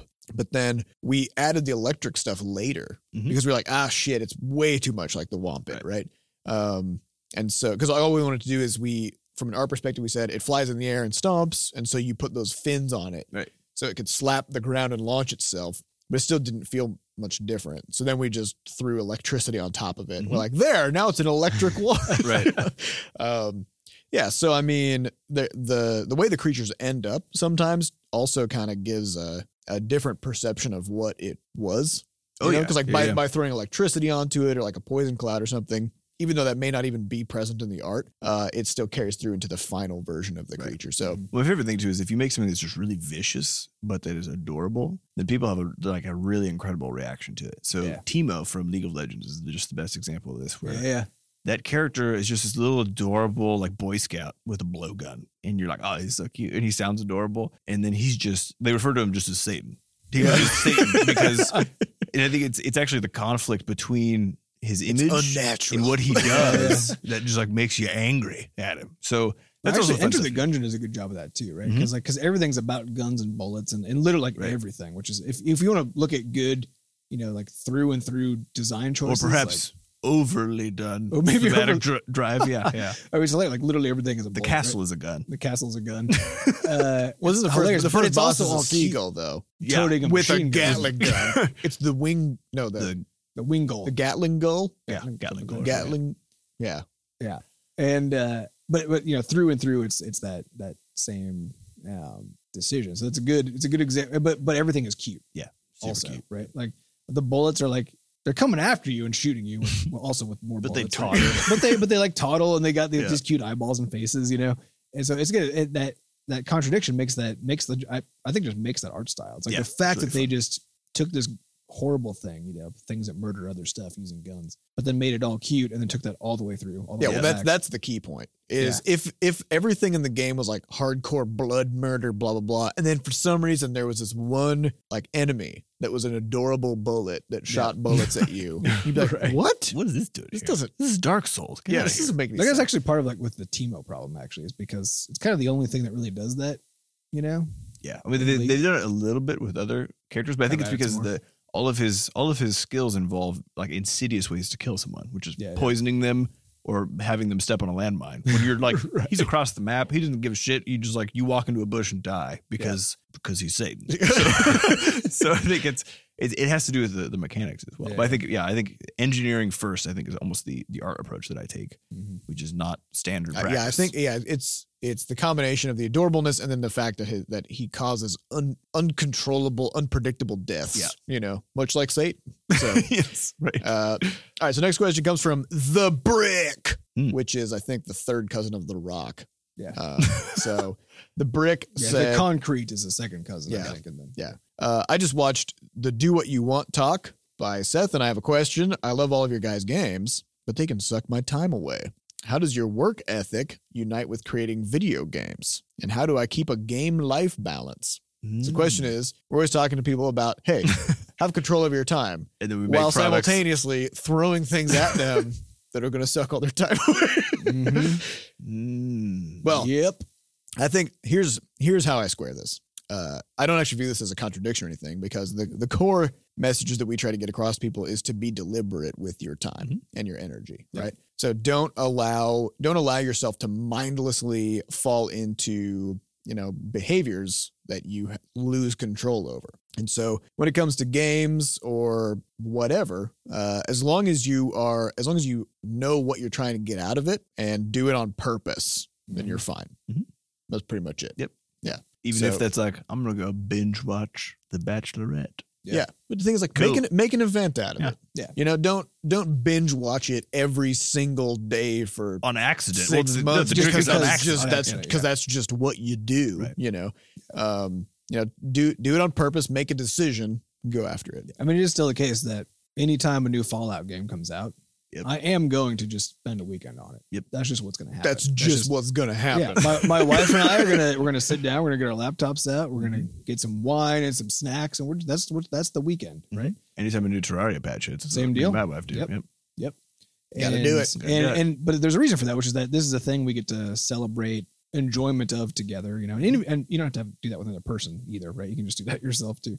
Uh, where you just say like, this is this is a thing that I value because I think it's it's really fun. It's a thing that or it's got some nostalgia pull on it that I get to then go refeel. You Mm-hmm. know, uh, and then just just making an, an event out of that thing. This is just like the one game a month thing, you know? Do it, but do it thoughtfully. Yep. Mhm. Don't be a dog person. Yep. Right? All right. Uh, next question comes from Kulabula, who says, I don't want to show people images from my game Okay. because they might steal it. Untrue. Do you ever feel like that making a game? Like you want to show it, but then you don't want to show it, you know? I That's the question. So, so we've we've gone to a point. We used to think that I think with a few of our early games, and then we realized as we got further in that it's it's basically just not the case that people are looking for game ideas to steal because the game making is not the hard part, as we've discussed many many times. Um, the reason we don't want to show people images now is actually because of marketing. Yeah. that's why we don't want to show people pictures. Um, Yep. I don't I don't We care. want to we want to build up hype in the best way possible. Yeah, and and and I also know what our product is because the reality is that we because of how because of how we build stuff and our our design philosophies and stuff. Um, the games the game shifts a lot over time, and so do the visuals uh, up until you know maybe halfway through dev, and so. If we start a little bit too early, then we might accidentally seed the wrong ideas in, or not be able to take turns. So, so we actually don't think about it from a people stealing stuff standpoint, but rather from a uh, giving us a hard time Yeah. on the marketing front. It's, it's still the case that a lot of times when people write up blog posts or something about Crashlands, they use GIFs from Yep, from the first halfway ones. through development or like a quarter of the way through development where we had systems in the game that don't even exist. The environments were completely Mhm. different. Everything was different. I And we see- cringe every time. yeah, people are like, people are like, look at this game. And then they post a GIF that is nothing in that GIF is in the game. The character isn't there. Mhm. Yeah. Nothing is there. Yeah, so, So- the reality is people don't want to steal your stuff. That's basically it. Um, there Or are if they well, some do- people do, but it's unlikely that those same people can actually execute it and then publish something. Right. Well, and here, compete here's the with thing. it. There's you know there there are s- there's the one high profile case that we know about, which is the Vlambeer one, which is ridiculous fishing. Well, I know of two, but yeah, Was there we'll do another that one first. Yeah. So in ridiculous fishing's case, they I don't know, they posted video or screenshots something like that before they were done Mm-hmm. with dev, and then someone built a game called Ninja Fishing, which was just the exact same game but basically reskinned. that they ninjaed. They did Ninja, which is Pretty there you go. hilarious. Yeah. Good on them for Yeah, pulling that respect, theme all the way respect. through. yeah. um, but yeah, so uh, there. That's the one case I know. Wh- Which one are you talking about? Um, I'm thinking about Flappy Bird 2 specifically. Hmm. So there was a there's a person who we know who uh, uh, who is a game reviewer, but who also has a hobby of cloning other people's Yeah. games. Mhm. Um, and this person, uh, when Flappy Bird was on the App Store, this person made a game and called it Flappy Bird 2. And again, I can't believe this person is a game reviewer.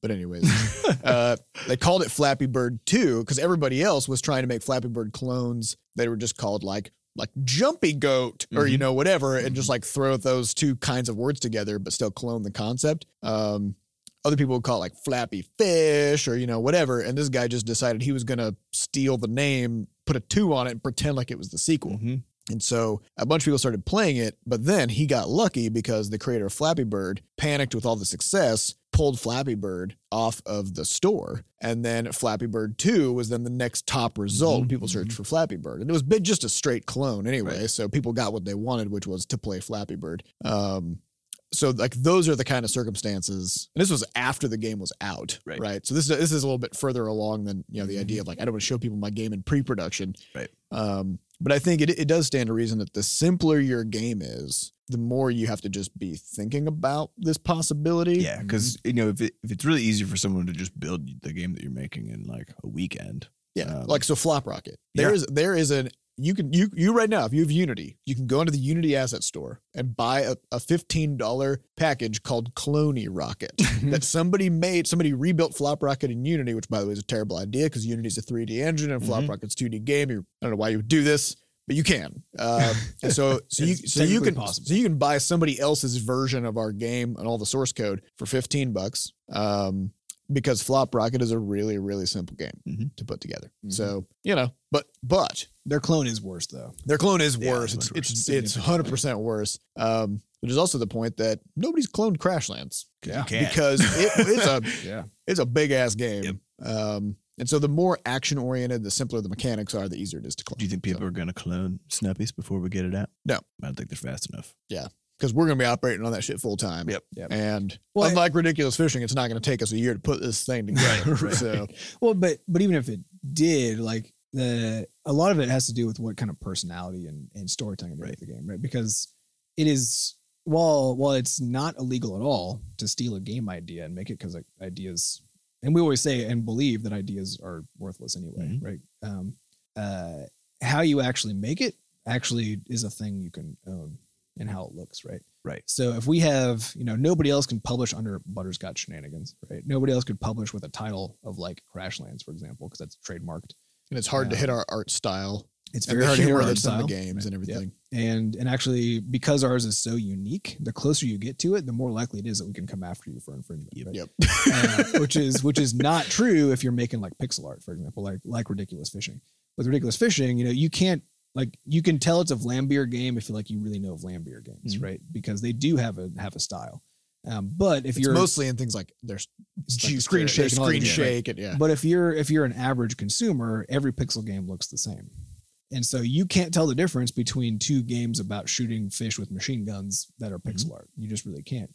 Um, but you will be able to tell the difference between uh, you know Snuppies and Guppies, the, the Guppy multiplayer Guppy Wrestling, the card game, right? Flappy snups. Uh, Flappy Snups. Uh, you'll be able to tell the difference. And So even if somebody gets it gets it out before we do, right? Um, and then we launch our game shortly after. Uh, no one's gonna care. They're they're we live in a separate market actually because because our art style is so unique and we have a universe that our stuff lives in, and then we have stuff like Bscotch ID where we can. But there, there's basically stuff that we that is just ours that is clearly butterscotch stuff, uh, and so now it actually just doesn't matter if people steal our things anymore. because it's it's because they're not stealing our thing. They're just making something else. They're just making It's something not else. going to They- be as 'cause they- good. yeah. It's going to be totally different. Exactly. They, they just can't actually steal. It's not. It's Yeah. not possible. And again, if they if they do, it is just illegal, right. right? to get to the point where it impacts us, it's just illegal. And then while while the stores mostly don't care about anything, um, they will act on if too slowly, but they still will act on Infringement. uh, claims. infringement. so I guess your real defense is to make something unique. Yep. Or not necessarily the thing, but make it uniquely. Yep. So Yeah. that it's hard. Which to- is what you should be doing anyway, because that's how you can actually market it and successfully Yeah. successfully sell it. all right. So, So, our- if you're yes, I would say if you're really worried about somebody stealing your work, you should actually take move that worry to a different place, which is that you aren't making a thing that's really commercially viable, Mm-hmm. Mhm. if that's your goal in the first place.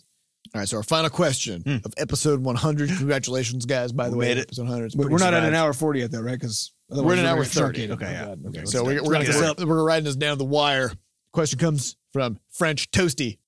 nice. I don't always like school, so I consider that work. I Mm, like yep. programming, so I don't consider that work. Correct. Is it reasonable that I might consider school to be more work, even though I am technically doing more work programming? Your definition of work is getting slippery. Yeah, you got to. And what I think is that's important, right? Because people have a slippery definition of work, and they mostly mean it to say to mean Mm-hmm. basically a Negative. chore that I don't like. Right. Um, So you when we say- say work, we actually mean You're doing stuff. the thing we like to do. Yeah. But we also often just sometimes say that's just work, though, right? Mhm. referring to things we don't want to do. So we we also use it as, in a s- kind of a slippery way. yeah, it's tough to ride that line. Yeah. But your your work should be something you do enjoy. Mm-hmm. Mhm. So, So yeah, school is more work for you than your work is for you. Yeah, I would, I would Assuming you assuming you're you mean it's bad. Yeah. Yeah, I would just what I would do, and what I try to do also just consciously is is change those words to to be chores and Right. work. So work is a thing that I like throw my being into and like and I'm trying to get better at and, and actually enjoy even even when it gets rough because it does you know but but still enjoy it because of of what I'm trying to get out of it. And chores are just things that have to be done. Mm-hmm. that there's there's no way to get around it. There's just a thing that has to be done that I can't, that I have not figured out a way, though I have tried to pull some value out of. Um, and you will find though that if you take that appropriate mindset, um, you can turn anything that is a chore into work. Mhm. You know, yeah. like when I do the dishes, that's now that's now it's actually just work now. It's not it's not actually a chore. Mm-hmm. You know, 'cause It's I just- find I find it I find it nice to to peacefully kind of You figured out how just to think, think, about it. Exactly, It's meditative time. exactly. Time to It's do meditative some time. Mm-hmm. dishes. And actually, most chores once you turn them to work, you can do that just by making them meditative. Yeah, yeah. Oh, I'm so glad I get the opportunity to walk around my yard for an hour do pushing some a, weeding. Yeah. pushing a mower around because I get to think about Mhm. things. Listen to music. Listen to this podcast. Yeah, Mm-hmm. Yeah. exactly. Maybe listen to coffee with butterscotch. Yeah. Yeah. But, but you probably already are if you're hearing this. So, Not likely. But All maybe right. not while mowing though. not, well, I can I mean, do Yeah. whatever you Oh, want. yeah, you got because electric because I motor. use scissors. So, Oh. uh, it takes a while. All right, so that's all we got for for this for episode 100. That's a Hope you long one. enjoyed the extra the extra 30. I'm getting hoarse. Mhm. My throat is hurting. So, anyways, He's also tearing up a little bit because Mhm. it's just Mm-hmm. Tearing so up. impactful. I'm that we tearing made up it of- to- in my throat. Yep, from Gross. 100 That's just- episodes. that's just salivating, though. uh, but seriously, thanks everybody for for being with us. Yes. for this. it's been a it's been a hell of a ride. Thing. Uh, so here's to another hundred episodes. Mhm. All right, so we'd like to thank our producer Fat Bard for making us sound good. That's always a nice thing. Mhm. Uh, and we'd also like to thank the Beastcotch Dev team, Andy, Tifa, and Sure for continuing to build stuff while we're in here doing doing this thing. Uh, special thanks to our community moderators who keep our Discord and forums up and running. Uh, and of course, we'd like to thank our listeners for coming back every week for a hundred weeks Mhm. uh, Mm. to to listen to Crazy. us. It's super crazy. Uh, and if you want to get more involved in the Butterscotch community, you can, as always, hop into our Discord server at bit.ly slash bsdiscord and come say hello. We're in there sometimes. Mm-hmm. A bunch of other random weirdos are in there. So just come come say hi. It's good people. Uh, also, we don't advertise this show, so we depend completely on word of mouth and good reviews. So if you want to help us get this get this show on the road, uh, But tell it- people but on about it. somebody else's road. on somebody Yeah. else's. It's road. already on your road, presumably. Yeah. Uh, and of course, head on to iTunes or wherever you get your podcasts and give us some stars, hopefully five of them, uh, or whatever the maximum number. So thank you, everybody, for listening. We'll see you next week for episode 101. Woo. Bye. Bye. Bye.